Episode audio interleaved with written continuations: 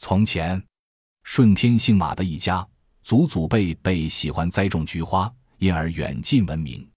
马家院里种的花盆里栽的，无一不是天下名菊。每逢菊花盛开之时，满园菊香，景色迷人。马家公子马才子更是好菊入迷，只要听说哪里有好的菊花品种，不管路途多么遥远，他总是千方百计把花买来种植。马家住着一位来自金陵的客商，见马公子如此酷爱菊花，便主动介绍说，他的亲戚有几种名菊是北方罕见的品种。马公子一听大喜，立即备了行装，随同客商到金陵买菊。不几天，他们到了金陵。马公子在客商的帮助下，终于买到了几种名贵的菊花。他如获至宝，把菊花苗的根部精心包好，准备返回。第二天一早，马公子辞别了客商，背起菊花苗，便离开了金陵。途中翻过一座山，马公子抬头一看，一位风姿洒落的少年书生在前面骑着毛驴，跟在一辆装饰十分华丽的马车后面。马公子好奇地追了上去。公子跑向前去，和少年拱手相见，两人各道姓名。少年自称姓陶，两人一见如故，谈话十分投机。马公子便把去金陵买菊花之事告诉了陶生。陶生听罢，说道：“花的好坏不光是种子，主要看你如何栽培管理。”陶生接着谈起种植菊花的方法，他讲的条理清楚，深入浅出。马公子见陶生是种菊花的行家，心里肃然起敬。当马公子亲热地问陶生要到哪里去时，陶生说：“我姐姐在金陵住烦了，想到北方找个清静的地方。”马公子说：“我家有鱼舍三间，贤弟如不嫌弃，愚兄不胜欢迎。”陶生十分感激地说：“蒙马兄见爱，待弟和姐姐商量一下再定。”接着他便走向车前。把去顺天马公子家的事给姐姐讲了。陶生的姐姐名叫黄英，是个二十上下的绝色美人。她掀起帘子对马公子说：“房子好坏不要紧，只要有个宽敞的院落就行。这可给公子添麻烦了。”马公子眉开眼笑，连忙答话：“哪里哪里，小姐不必客气。”说罢，三人便一路同行，直奔顺天而去。他们小行夜宿。不几天就来到顺天，马公子家有南北两个院落，北院公子居住，南院有茅屋三间，但院落很大，有二亩荒原没有种植。陶生和黄英对这个住处十分满意，便在南院住了下来。马公子夫妻对陶家姐弟十分友好，就像自家人一样。从此，陶生帮助马公子管理菊花，有些菊花已经枯死。经陶生重新栽培管理，很快就活了。马公子十分敬佩陶生的种菊技艺。马公子的妻子吕氏不断送些粮柴给黄英度日，而黄英也常来和吕氏一块做针线，两人你来我往，像亲姊妹一般。陶生和马公子更如同兄弟。每天陶生整理完菊花，马公子总要留他吃饭。日子长了，陶生见他家里十分清贫。心里很是不安。一天，马公子又约陶生吃饭。陶生说：“你家也不富裕，我和姐姐常来你家吃饭，实在过意不去。我想把你丢弃的橘苗拿去栽种，以便卖些银钱维持生活。你看如何？”马公子鄙夷地说：“我以为你一定能经受贫穷的考验，保持高贵的情操，没想到你竟想拿菊花做此等买卖，岂不令人见笑？”陶生笑着说。自食其力不为贪，卖花为业不为俗，未必可笑。清贫并非高贵，既有生财之道，为何非要受穷？马公子仍坚持说：“爱菊之人去卖菊，实在有辱菊花的名声呀。”陶生接着说：“把丢弃的菊苗利用起来，加以栽培，卖点银钱，总比白白丢掉为好。我们有条件可以过得好一点，为什么非要守着这么多菊花苗饿肚子呢？”一席话使马公子无言对答。饭后，两人来到菊旗旁，马公子叹道：“贤弟，你实在要卖花，我也不勉强阻拦。只是……”陶生接着说：“放心吧，马兄去做卖花的生意，不见得降低了人格呀。此后，陶生便把马公子丢弃的残枝劣种去栽种，不久便开出漂亮的菊花。前来登门买花的人络绎不绝，陶生的生活也逐渐宽裕起来，不再到马公子家里吃饭了。半个月过去了，陶生一直未到马家吃饭。马公子心中正在纳闷，忽听街上人声吵嚷，好像市集一样，觉得非常奇怪。马公子走出门外，只见陶生门庭若市，人们纷纷争购菊花，有的用车拉，有的用肩挑，大家对着菊花赞不绝口。马公子好奇地走进人群一看，所有菊花都是自己从未见过的名菊，认定是陶生新弄来的好品种，借以卖花发财。马公子转念一想，也许是陶生有种菊秘方，故意不传，不够朋友。他越想越生气，不觉来到陶生门口，打算好好教训他一番。马公子来到陶家，见陶生笑脸相迎，气就消了一半。他见原来的二亩荒原都已成了花旗，满园菊花争相开放，十分好看。马公子走进菊旗细看，不觉大惊。原来那些名贵的菊花品种都是自己修剪菊苗时丢弃不要的，没想到被陶生使来种的这样好，想问个究竟。这时，陶生的姐姐黄英端来了酒菜招待马公子。马公子见黄英殷勤好客，又有美酒佳肴，并不推辞，便和陶生在菊花旗边喝了起来。两人边喝边谈，陶生说：“我是个穷人，不能和你一样有那么多清规戒律。”这几天卖花赚了点钱，姐姐高兴，亲自做了几个菜，实在不成敬意。马公子吃着美味可口的菜肴，不断的夸黄英的手艺高，并问陶生：“你姐姐为什么还不出嫁？”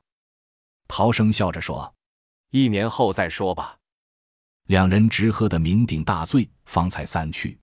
第二天，马公子又来到陶家，见昨天新栽的菊花已经长到一尺多高，十分惊奇。忙问陶生到底有什么育菊的秘方？陶生说：“其实也没有什么秘方，不过你又不以卖花为生，告诉你又有什么用处呢？”马公子听了，心里不大高兴。又过了些天，买菊花的人渐渐少了，陶生便把剩下的菊花运到南方去卖。第二年春天，他又把南方的名花运到北方来卖，渐渐的赚了许多钱。从此。陶生和黄英的日子便富裕起来。头一年就盖了新房，第二年又买了田地，都种上了菊花。陶生则往来于金陵、顺天两地，以卖花为业。这年秋后，马公子妻子不幸病故，他知黄英未嫁，想娶她为妻，但由于自己不好出面，只好托媒人去说。媒人把马公子的意思告诉了黄英，黄英听了只是微笑。他说：“婚姻是妾一生的大事，弟弟又不在家，还是等他回来再说吧。”那媒人又把黄英的话向马公子说了一遍。马公子觉得黄英言之有理，但不知是喜是忧，只好等陶生回来再说。一天，忽然有位客商给马公子捎来陶生的信，信中之意，他要姐姐嫁给马公子为妻。马公子看后，不觉心中大喜。马公子无意中发现，陶生发信的日子恰好是自己妻子去世的那天。他回忆在菊旗旁饮酒时，陶生曾提过黄英一年后出嫁。从那时至今，恰好过了一年。马公子高兴的忙去找黄英。黄英看罢弟弟的来信，只是掩口而笑，好像早已知道陶生有信捎来。对信中提及婚姻之事，他既不答应，也不拒绝。马公子一时猜不透他的心思，马公子沉不住气，便试探地说：“你弟弟不在家，你看这聘礼送到哪里去啊？”黄英笑笑说：“你家这样贫穷，还送什么聘礼？我可不像你那样讲究。”黄英接着说：“我喜欢直来直去，你家里连个像样的房子都没有，而且院落也小，还不如到我家来成亲倒方便些。不知公子意下如何？”这可不行啊！我堂堂男子到女家成亲，成何体统？黄英接上马公子的话说：“这有什么不可？从古到今，男的到女家成亲的也不是你头一个，我看你就别再墨守成规了。马公子决意要按传统的老规矩办事，黄英无奈，只好答应在北院成亲。不久，马公子选了良辰吉日，便和黄英成了亲。婚后，黄英因北院院落太小，就在院墙上开了一个通向南院的小门，以便到南院管理菊花。南北两个院落简直是两个天地。南院楼高院阔，北院屋小院窄。马公子见妻子家这么富足，室内陈设富丽堂皇，很不以为然。一天，马公子嘱咐黄英说：“今后咱们两院的东西要分清楚，北院的就是北院的，南院的就是南院的，以免混淆不清。”黄英听后一惊，但没有猜透丈夫的意思。黄英对丈夫的话并没在意，每逢家中缺少什么，就让仆人到南院去拿。不到半年，北院用的东西。差不多都是从南院拿来的。马公子一看家中用具几乎全是来自黄英那边的，他当即打发仆人将陶家的东西一一送还，并交代说：“今后不论缺少什么，谁也不准再到南院去拿。”但没过几天，两院的东西又混淆起来，马公子十分生气，又命仆人送还。黄英笑着说：“公子何必这样固执？这些东西北院又没有。”南院的整天闲着不用，拿来用有什么不好？马公子无言对答，只好服从黄英。不到半年，北院也建起了楼房，并把南北两院的围墙拆除，合成了一个大院。从此，夫妻二人过上了美满幸福的生活。黄英天天陪着丈夫在菊花旗旁散步赏花，但是这样的生活却使马公子深感不安。一天。马公子对黄英说：“三十年来，我一向是清清白白的过日子。今天依靠你富贵起来，实在没有一点丈夫气。”黄英见他大男子味道挺足，便批评道：“公子这话就不对了。”马公子对妻子的批评不以为然，辩解道：“人们都想过的富足，我却不然。”黄英说：“我并不是贪图富贵，如不生活的好一点，会被人耻笑。”这只不过是为了争口气罢了。两人穿过院门，走进回廊。黄英接着说：“人们没有不愿自己的事业兴旺发达的，谁还放着富裕的日子不过，偏偏去找苦吃？”黄英见丈夫哑口无言，又说：“再说，人穷了要想变富很难，然而富日子要想穷下去却容易得很。”马公子虽然没法反驳妻子的话，但他仍然固执己见。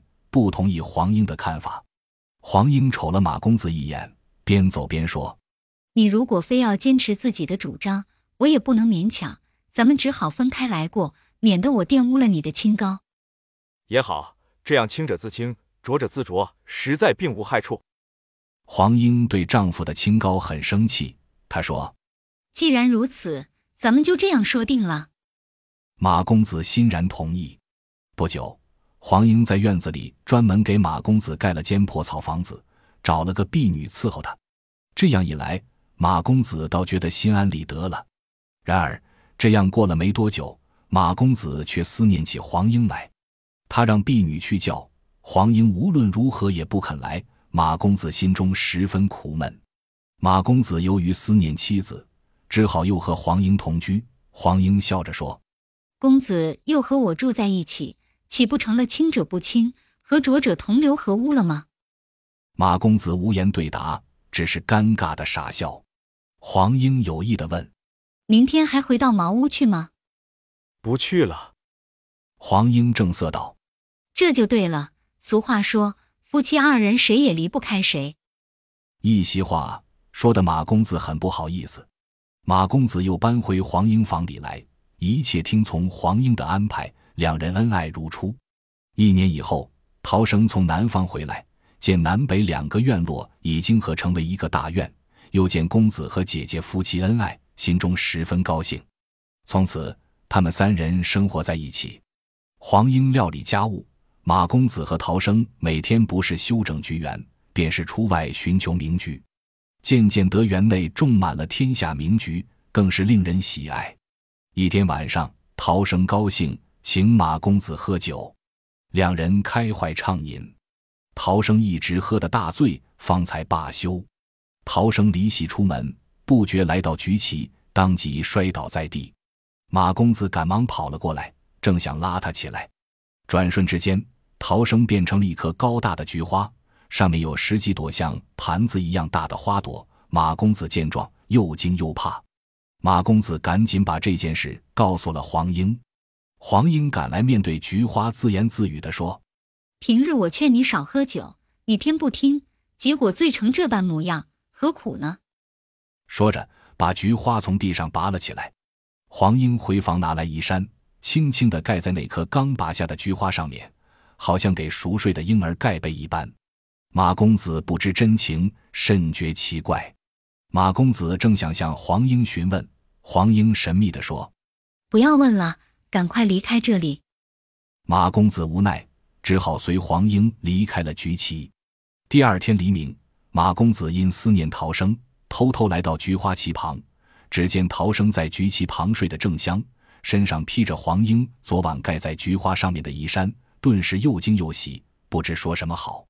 一会儿，陶生醒来，他见马公子呆呆地站在旁边，笑着说：“公子，你怎么了？”说着。双手拉着马公子的手，马公子不理解的说：“这这到底是怎么回事啊？”黄英赶来笑着说：“实话告诉你吧，我和弟弟都是菊花仙变的，因公子酷爱菊花，感动了花神，特命我们来人间陪伴公子，但愿公子不要见怪。”马公子一听，恍然大悟，他欢乐的对黄英说：“我盼不得和你们永远生活在一起，哪能见怪呢？”